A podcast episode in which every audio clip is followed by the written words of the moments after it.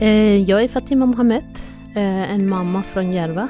Eh, jag har bott i Hjulsta 23 år nu. Men ursprungligen är jag från Somalia. Men jag känner mig svensk. Mer och mer med tiden. Innerst inne. Men utseende är jag somalisk. Mm. Du lyssnar på podcasten Djupdyk med mig Ida Höckestrand och med mig Sofie Hallberg. I djupdyk kommer vi, som namnet antyder, djupdyka i olika ämnen som berör samhället. I det här avsnittet och i resterande delar fokuserar vi på gängkriminalitet. För att våra barn blöder precis som deras barn. Barn är jätteoroliga. De måste bara ställa frågan, så här, kommer det vara så här hela sommaren? Eller kommer vi få vara i fred denna sommaren? Kommer vi få vara ute? Vågar vi vara ute och leka? Eller ska inte vi göra det? Ska vi låsa inne? Hur ska vi göra? Hur ska vi bete oss? Det är det som är så oroväckande. I det här avsnittet har vi med oss Fatima Mohammed. En mamma boende i Järva som fått nog av det dödliga våldet. För lite mer än 20 år sedan kom Fatima till Sverige från Somalia. Idag jobbar hon som hälsovetare och är boende i Hjulsta som är en del av Järvaområdet. Fatima har, tillsammans med andra mammor boende i Järva, kommit med konkreta förslag på lösningar, pratat med politiker i debattprogram, nattvandrat och höjt rösten när andra varit tysta. Fatimas mod att prata och berätta ger röst åt alla som inte vågar. Fatima börjar med att beskriva situationen i Järva. Alltså situationen i Järva kan jag beskriva som stängd ö. Um, men andra sidan kan jag beskriva som mångkulturell, fint område, mycket skog, eh, nyans, alltså olika färger. Eh, men sen, må, alltså, och sen uh, rik språk, alltså de är rik med språk, ja, språklig um, språkkunnig ja, område. Mm. Eh, så det var det, situationen är där. Men är känslan liksom att övriga samhället ser det lite som den här stängda ön? Ja, mm. det är en liten stängd ö mm. där. Eh, där eh, det känns att, att Järva inte tillhör i, i Stockholm, känns det som. För att alla stora offentliga sektor har flyttat från området. Um, vi ser den enda verksamhet som vi ser, eh, det är polismyndighet. Mm. Eh, polisverksamheten i Rinkeby. Ehm, de andra verksamheterna har flyttat eh, från området. Socialtjänsten finns, men de, har ju, de finns inte i själva området. De finns mm -hmm. lite längre bort. Men det känns att man har glömt bort eh, områden. Eh, men jag vet inte hur det har blivit så. Alltså Järva ligger ju jättefint ställe i ja. Stockholm. Det är bara åtta station från Fri Fridhemsplan. Ja, exakt. Precis. I blåa linjen. Ja. Um, båda ställen, både Akalla-linjen och Hjulstalinjen, uh, när vi pratar om tunnelbana. Mm. Um, men ändå, det känns att det är avlägsna område, känns det som. Eh, men jag trivs jättebra där. Mm. Och många som bor där trivs också bra. Men vi skulle önska att vi kunde få också lika möjlighet som alla andra områden. För att det, det, vi är värda att få det. Men, men, du sa ju det nu att du växte upp i Somalia och kom till Sverige som 18-åring. Ja. Hur var det? I Sverige? Då? Ja, och att komma liksom? I Järva? Ja. Alltså det känns inte bra. För att jag längtade inte efter att komma till Sverige. Nej. Men sen när jag har väl kommit till Sverige så jag tror inte att jag skulle ändra det. Jag ångrar inte mig. Eh, Sverige är ett fint land. Um, men när jag kom till Sverige i, i Järva så hade vi allt. Alltså vi hade ju vi hade, sko, vi hade komvux, mm, ja. Västerort vuxengymnasium var i Tensta. Tensta gymnasiet var öppet. Vi hade SFI-skolor, skolan. Eh, vi hade um, Arbetsförmedlingen, vi hade Jobbtorget, vi hade, um, vi hade Skatteverket på plats. Um, vi hade mycket många offentliga, offentliga kontorer där. Ja. Mm. Men det finns inte en enda idag. Eh, alltså jag kommer ihåg eh, när jag kom från skolan så kunde jag komma förbi till Arbetsförmedlingen och prata med en handläggare där och, och fråga om det finns nya jobb idag. Eh, om, eller om jag kan få hjälp med att skriva CV eller förbättra min CV. Och jag kunde kommunicera eh, svenska med alla andra. Men just nu det känns att jag, de som bor där, lärde ju sig eh, arabiska istället, eller spanska, för att de, grannen ju, de pratar ju andra språk som inte är svensk. Eh, och då, det finns ingen möjlighet att lära sig svensk, fast vi bor ju i Sverige. Och då tänker man, jaha okej, varför ska mina barn behöva lära sig andra språk? Alltså det är bra att lära sig språk, men det är viktigt att lära sig också det språk man pratar just det landet man bor i. Ehm, Men för oss är det inte självklart, därför att Självklart, det finns ju grundskolan där. Men barn som går i grundskolan, de pratar ju massor med olika språk. Och då barn kommunicerar ju med deras egna språk Ja. i, i förskolan och även i skolan. Eh, klart fröknarna och, och läraren pratar svenska. En, men det kan finnas också personal som pratar ett annat språk som inte är svensk. Och barnen hör också. Så vad har vi för möjlighet? Och vi har ingen... Det är inte självklart att man lär sig svenska. Nej, för att det finns ju ingen... Det känns inte att vi bor i Sverige. Nej men också så här steget till att liksom, ja men börja på komvux eller söka jobb, det, den är ju också så minimerad eftersom det inte finns något komvux, ingen arbetsförmedlingen, alltså det känns som att alla möjligheter till att integreras har blivit liksom så få. Verkligen, ja. precis. Så det är inte möjligt för oss. Ja. Och vi ser ingen...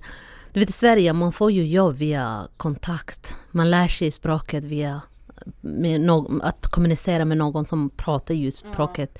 Men det finns ju inte i Järva. Men hur skulle du säga att alla de här liksom skjutningarna och gängkriminaliteten påverkar er som bor i Järvaområdet? Klart, alltså den påverkar ju oss både psykiskt och, och somatiskt. Eh, det är inte roligt att se eh, en ung människa, en, en ung människa som blev mördad eh, framför dig eller gatan som du går nästan varje dag. Det är inte alls roligt. Man, man tänker, man blir orolig. Eh, man träffar ju sina anhöriga dagen efter. Det, det gör ont i kroppen. Eh, Och klart, den leder ju psykisk ohälsa och den leder depression och i sin tur kan leda också somatiska sjukdomar, kroniska sjukdomar eh, med tiden. Och det påverkar ju oss. Eh, man märker ju, man får ont i kroppen, man blir spänd, eh, man har ingen tillit till någon, eh, man känner sig eh, utlämnad, utstängd. Det känns att man har förlorat sina färdigheter. Man är inte en människa längre. Eh, det är inte, det är inte alls roligt. Eh, och tänk dig alltså, en människa som inte ens kan svenska och kan kommunicera med läkaren. Man måste ju boka en tolk eh, och sen man kan inte säga allt till tolken för att man har ju ingen tillit till, till den. Kanske den tolken i och för sig, tolkarna har ju tystnadsplikt också, precis som läkare. Men man, den människan som inte kan svenska vet inte vad tystnadsplikt innebär. Och, så, och, då, och då man blir rädd, man säger inte allt. Eh, Man säger en, en, liten, en liten dropp av problemet. Ehm, och då går man hem eller åker man hem och sen det fortsätter, alltså onda cirkel fortsätter och fortsätter och man vet inte hur man kommer ur i den här situationen. Man har inte rätt strategi för att kunna bearbeta och kunna komma ur situationen. Och man har ingen hjälp heller.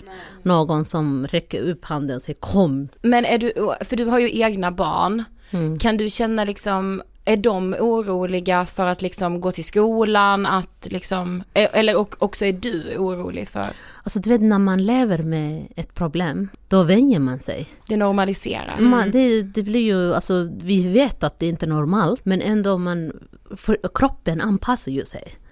Eh, man tänker inte på den. Även om man tänker, man har ingen annan våld. Man går ut från, från, sko, eh, från hemmet och, och går till skolan och sen kommer man tillbaka hem och, och, och då tänker man, åh, jag är hemma idag. Ja, jag är hel och jag är hel, jag, jag är hemma, mm. inte skadad. Mm. Så tänker man, alltså det är hemskt. Men känner du att du och andra föräldrar, typ nästan, alltså att det har blivit så normalt så att ni har liksom ja men typ tagit fram strategier för att liksom leva i det här? Alltså vi stödjer ju varandra genom att prata med varandra. Eh, men oftast är de som lever i, alltså de som är direkt berörda, såklart de kommunicerar inte på en gång. Men man vet det, vi, alla, alla känner ju alla. Och om jag inte känner så det finns en annan som känner. Så man stödjer ju, man pratar ju med varandra. Man vet att den här människan har, har drabbat eh, direkt eh, och förlorat sin anhörig. Och då, och då har man respekt på ett annat sätt. Ehm, eh, och vi vet allihopa, alltså om min grann grannpojke blev skjuten så det spelar ingen roll om det är mitt eller, eller, eller grannpojken. Det, det gör ju ont. Det är ett barn, alltså det är ett liv. Eh, så det är inte det är inte någonting vi tänker, nej, det, det berör inte mig. Klart, det berör oss. Både direkt och indirekt. Så. Men vi stödjer varandra. Vi försöker i alla fall stödja varandra. Men för när du var med i Agenda eh, så sa du att liksom ja men både föräldrar och makthavare liksom har misslyckats. Mm. Hur, hur menar du då? Alltså makthavaren har misslyckats genom att barnen som blir skjuten eller skjuter varandra, det är de flesta, jag säger inte alla, men de flesta det är barn som inte har fått um, som inte har fått rätt undervisning eller, eller en bra skolgång. Um, och då har de förlorat genom att de har ju misslyckats. Uh, ehm, för att eh, alltså vi föräldrar uh, kan ju göra allt annat men vi kan inte göra de samhälleliga ansvar. Och i skolan ligger ju det samhällsnivå. Vi kan ju inte göra någonting åt. Eh, såklart vi kan ju flytta från området men det är inte alla har inte den möjligheten. Det, det, är inte lätt att flytta. Um, och vi föräldrar har förlorat för att vi... Eh, våra barn dör ju. Det är våra egna barn. Oavsett om det är mina egna eller granns barn. Det spelar ingen roll. Det är, och sen makthavaren har också förlorat för att de barn som har, som har, som, som har dött de är ju svenska medborgare. Det är en svensk medborgare som dör nästan varje månad. Um, och det, de har ju förlorat. Mm. Och det är unga, unga människor. Alltså det är framtids... Det, Ja, det, det är, svenska framtids. Ja, precis. Men i Agenda så säger du med att eh, det är viktigt att makthavarna och eh, föräldrarna samarbetar. Mm. Hur tänker du att, eh, alltså vad är det för typ av samarbete liksom? Alltså det är, viktigt, det är viktigt att samverka genom att, eh, att föräldrarna får, eh, att föräldrarna kanske kommer till skolan och, och samarbetar med läraren, att läraren kommunicerar med föräldrar och talar om för ganska tidigt om det, går, om det inte går bra för ett för, för, en barn, för ett mm. barns eh, fram, alltså skolgång så att man kan, och, och föräldrarna kommunicerar med, med, med skolläraren och, och, och, man kan samarbeta genom att det, här, att det ska gå bra för det här barnet. Eh, för att de, har ju samma syfte. Alltså en lärare vill att det ska gå bra för, för, för eleven. Och en, en förälder vill att det ska gå bra för sina barn. Så de har ju samma gemensamma mål. Så det är viktigt att de samarbetar. Och sen andra sidan att föräldrarna också, vi är ju aktiva men att vi att vi blir mer aktiva, att vi syns ute, att vi vandrar, att vi också var öppet med socialtjänsten ifall, ifall vi har problem så att vi kan gå till socialtjänsten och, och lita på. Och att socialtjänsten, personalen i socialtjänsten också visar oss eh, att vi kan lita på dem. Eh, visar oss med medmänniska att det är ingen skillnad jag och Ida. Även om vi inte har samma färg så, så har vi lika eh, rättigheter. Ja. Exakt. Eh, Och samma värde. Och samma Mm. värde. Ja. Så att, vi, att, att jag får samma bemötande som, som du får. Exakt. Eh, att jag känner mig välkommen, att jag kan bli avslappnad, att jag kan prata, att jag kan säga jag behöver hjälp. Eh, mitt barn har inte kommit tre nätter hemma. Och Jag vet inte vad han gör där ute. Hur ska jag göra? Och att vi kan bli öppet också för polisen. Och vi kan lita på polisen. Eh, och, och kan säga du kom hem till mig, jag, jag känner mig orolig. Mitt barn kommer klockan två på natten, jag vet inte vad han gör där ute. Eh, och sen fältassistenten också samarbetar med föräldrar, att de har telefonnummer varandra och ringer och du ditt barn är här ute, eh, ska vi hämta han hem? Jo, självklart. Utan att mamman blir, eller pappan blir arg eller irriterad. Så att man kan, att man kan lita på varandra, att man kommer närmare till varandra. Eh, så att, att, att man eh, öppnade igen de offentliga sektor som vi hade. Att man känner sig hemma, att man, att man känner sig inkluderad, att man känner sig delaktig. Så att vi kan få empowerment igen. Och du vet, jag läste folkhälsovetenskap och det finns ju någonting som kallas eh, sociala eh, sociala bestämningsfaktorer. Eh, och där uppe så är det samhälleliga. De samhället, det, det blir ju skolan, det blir ju arbete, det blir ju boende, område. Och sen eh, nere är det eh, skolan igen. Skolan och, och sen under är det ärftliga. Och, Ja. Så det finns ingenting som funkar där. Det samhälleliga funkar inte för att allas offentliga, eh, offentliga sektor har flyttat från området. Och sen skolan funkar ju inte. Arbetslösheten är jättehög. Eh, boenden funkar inte för att det är så trångt. Det är så dyrt också. Folk har inte råd att, att, betala. Föräldrarna är oroliga om de kan bli av kontrakten eller inte. För att om du inte betalar en månad så, så har du inte möjlighet att bo kvar där. De flesta har ju inte. Eh, och det är mycket som är konstiga i det hela. Men du sa också en så stark sak i eh, Diamants dokumentär Våra barn dör. Mm. Där du sa att många föräldrar har kommit hit för att de har flytt från ett krig. Mm. Men de kommer hit till ett annat krig. Mm. Vad, alltså, vad, det var så starkt när du sa det, vad tänkte du? Alltså du vet, de flesta som bor där har ju flyttat från, från ett land eh, som har inbördeskrig eller krigar med ett annat land. Alltså de flesta som bor där kommer ju från Asien, från Afrika. Ehm, och de flesta kom dit på grund av att det är krig i deras hemland. Och sen när de kom till Sverige så har de hamnat i ett område där krig är också vanligt. Där skottlossningen sker, där de ser en tungt beväpnad polisman, där de ser unga som blir jagade av polisen. Eh, och där man ser att det är kaos, alltså folk blir rädda. Eh, och sen... eh,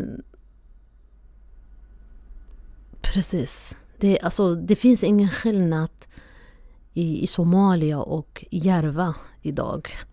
Det finns inte så stor skillnad, ser jag. Eh, för att man lever ju i oroligheter, man, det finns klasskillnaden. Ehm, det, man hör skottlossningen.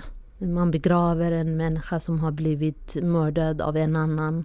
Man vet inte vem som har mördat. Eh, familjen sörjer, grannen sörjer, skolpersonalen sörjer. Um, centrumpersonalen sörjer för att de har ju sett den människa som handlar där. Och alla sörjer och alla lever oroligheten. Många äldre vågar inte gå ut för att de vet inte, de kan ju inte springa. Eh, jag tänker ju också de som, har, eh, de som sitter i rullstol, de är också rädda.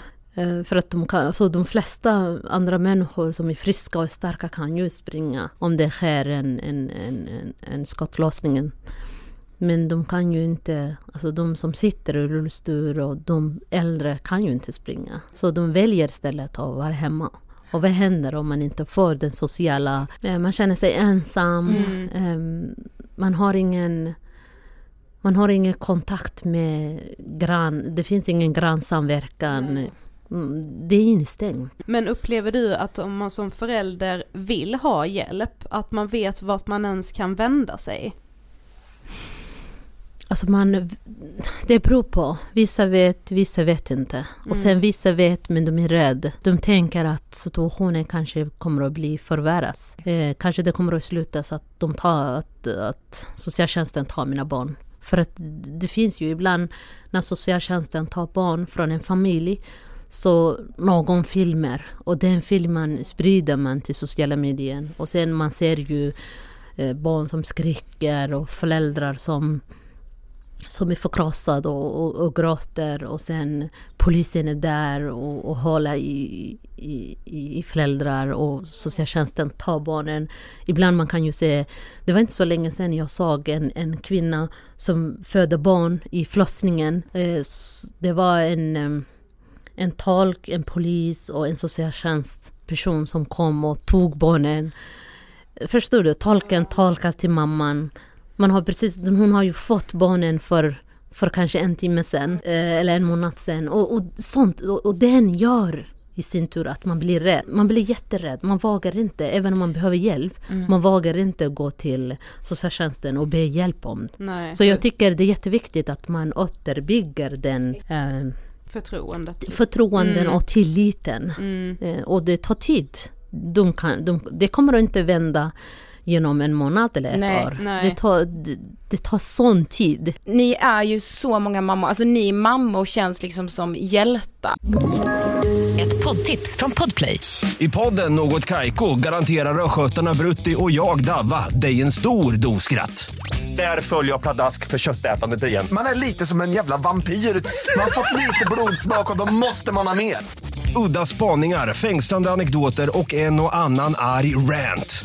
Jag måste ha mitt kaffe på morgonen för annars är jag ingen trevlig människa. Då är du ingen trevlig människa, punkt. Något Kaiko, hör du på Podplay. Därför är gardinerna. just i Järva som har försökt liksom uppmärksamma detta, ni pratar om detta, ni har liksom tagit krafttag på det sättet som ni kan. Eh, till exempel då genom att nattvandra som du nämnde. Men vad tänker ni liksom, vad behöver göras mer från samhället? Förutom då till exempel att återinföra myndigheterna på plats.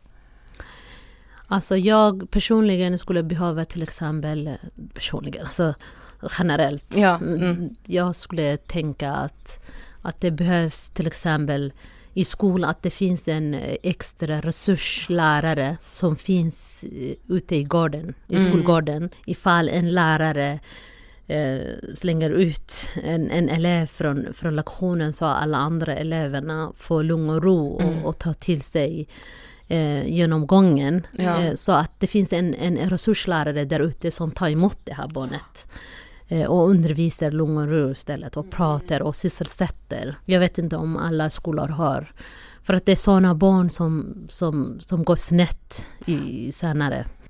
Och sen skulle jag behöva också att, eh, Eh, att, eh, att fältassistent arbetar tillsammans med föräldrar och att polisen också utbildar eh, föräldrar som kan jobba polisvolontärer. Den utbildningen behöver ju de. Och sen att eh, polisen, socialtjänsten, en familjerådgivare, eh, familje, alltså familj, familjeenheten generellt, eh, grundskolalärare eller grundskolan eh, ansvariga kommer och utbilda föräldrar. Att man ger olika, si- alltså här Siri ehm, eh, som föräldrarna kommer och, och, och, och, och får informationen. På så vis samverkar man. Och sen att grannen också samverkar.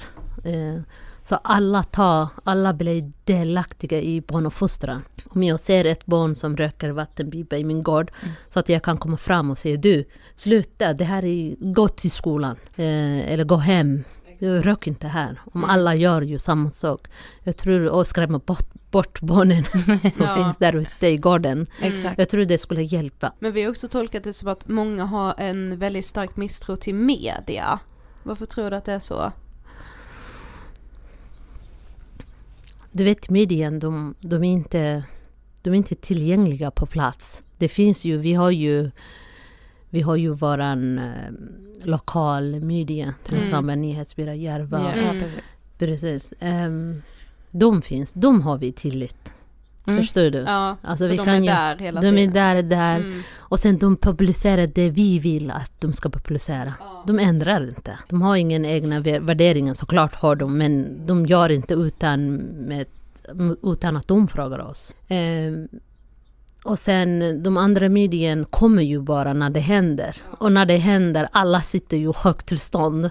Vem vill prata? Och då tänker man, vem är du? Så det är viktigt också att de kommer till, till en plats och, och pratar med, med människor och, och bygga upp tilliten och bygga upp relation. Men man pratar ju också mycket om mammorna upplever man. Alltså mammorna syns i media, ni engagerar er. Man funderar ju på var är papporna? De finns också. Eh, De finns också där i bakgrunden. Mm. För att alla barn har ju en pappa. De finns, men du vet, man sörjer ju på olika sätt, Mm. vi kvinnor och, och män. Eh, Män kanske gömmer sig någonstans, kvinnorna skriker högst. Ja. Kanske, alltså jag vet inte. Det Nej. är min teori. Ja. Mm. Eh, mm. Men, upplever upp- ni att papporna engagerar sig på samma sätt som ni? Nej, jag tror mammorna engagerar sig mer. Och jag vet inte varför. Jag har ingen svar. Men känner ni att politikerna lyssnar på er? Alltså känner ni att ni når fram? Alltså jag vet inte. Det känns att våra politiker... Vi har ju jättekunniga och, och schyssta och bra politiker i Sverige. Och Sverige är en sån fin land. Eh, Men det känns att de ändå... Oavsett hur mycket man pratar så känns det att de ändå har ju sina egna eh, egna agenda och de tar ju beslut, de skriften som de har redan förberett. För, för, förberett. Så jag, jag, jag vet inte. Ja, vi får se om, om de lyssnar. Alltså det här året har vi skrik, skrikit högre. Eh, och vi kommer att fortsätta tror jag. Men jag hoppas verkligen att våra politiker lyssnar på oss. Och jag hoppas verkligen att de, att de ser att vi, vi är ju svenska medborgare. Eh, de som jobbar så, så är de skattebetalare. Eh, och jag tycker att vi, vi människor som jobbar, oavsett om vi jobbar eller inte, det, vi är ju chefer till, till politiker. Ja. Men känner du att liksom övriga samhället förstår allvaret? Förstår vi som inte bor i Järva hur allvarligt det faktiskt är? Alltså generellt, svenska folket, eh, alltså du vet Sverige är en byggt, en sån här rörelseland. Mm. Så de förstår ju. Eh, och jag tror att de också sitter där och, och, och säger jo, självklart Sverige, alltså Järva tillhör ju Sverige. Eh, ni ska få resurser, man ska satsa där. Så tänker de, men de har ju ingen makt. De, de är ju precis som oss. Så, ehm, men vi väntar ett svar från, från våra politiker. Mm. Men jag tror om vi samlar våra krafter, om även svenskar som bor i andra områden Ja, hjälper mm. till. Mm. För att de vet ju, alltså det, det har ju skett många rörelser, kvinnorörelse, Ja, eh, eh, alkoholrörelse, Ja. arbetarrörelse. Alltså, du, Mm. förstår du? Ja. All rörelse, de vet ju hur, de har ju erfarenheten och, och historien. Och, så jag hoppas verkligen att vi får människor som kommer dit och hjälper oss. Du har också berättat att du har slutat gå på begravningar. Varför då? Ja. För att det, det, det är jobbigt att se en ung människa som begravs under jorden. Alltså jag har inte gått så många, men du vet man brukar ju samlas i en lokal om man sörjer familjen. Fast det här är en, en sorg till alla. Eh, men sen går man ändå till familjen. Eh, Men alla är ledsna, så man vet inte vem man ska sörja. Ska man sörja grannen eller... Ja. eller alltså, förstår du? Det är en så pass tragisk situation som man vet inte ens vad man ska säga. Men kan du liksom när vi pratar om det här, vi pratar om politikerna, kan du känna hopp för framtiden? Alltså hopp känner jag alltid. Och jag hoppas verkligen att, att, att det sker så småningom. Att det sker förändring i Järva. Och det är inte bara Järva. Det finns ju många andra så kallat sociala utsatta områden. Ja. Alltså, jag, jag, jag tycker inte att det är utsatt. Ändå folk som bor där är mångkulturella och vi är glada. Doften, det är olika mat. Eh, det är så fint att se olika människor som har olika tradition, olika religion. Olika, man umgås och man skrattar och man har... När man kommer ut till Järvafestivalen så ser man hur fint det är. Ehm, men jag hoppas att det finns ju många andra områden som har samma, samma, samma problem som vi har i Järva.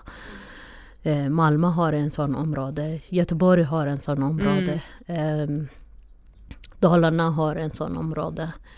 Så jag hoppas verkligen att man hjälper till alla områden. För att varenda liv som, som, eh, som begravs är ett liv som Sverige har förlorat. Jag hoppas att det, det sker förändring så snabbt som möjligt. Lyssna på resterande avsnitt redan idag. Du hittar allt i Djupdyks flöde.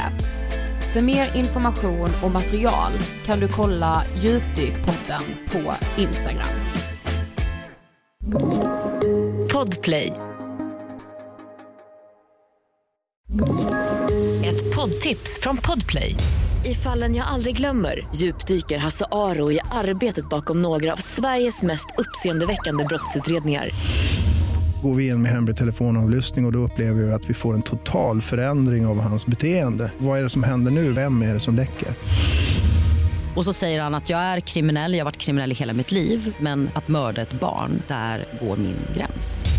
Nya säsongen av Fallen jag aldrig glömmer på Podplay.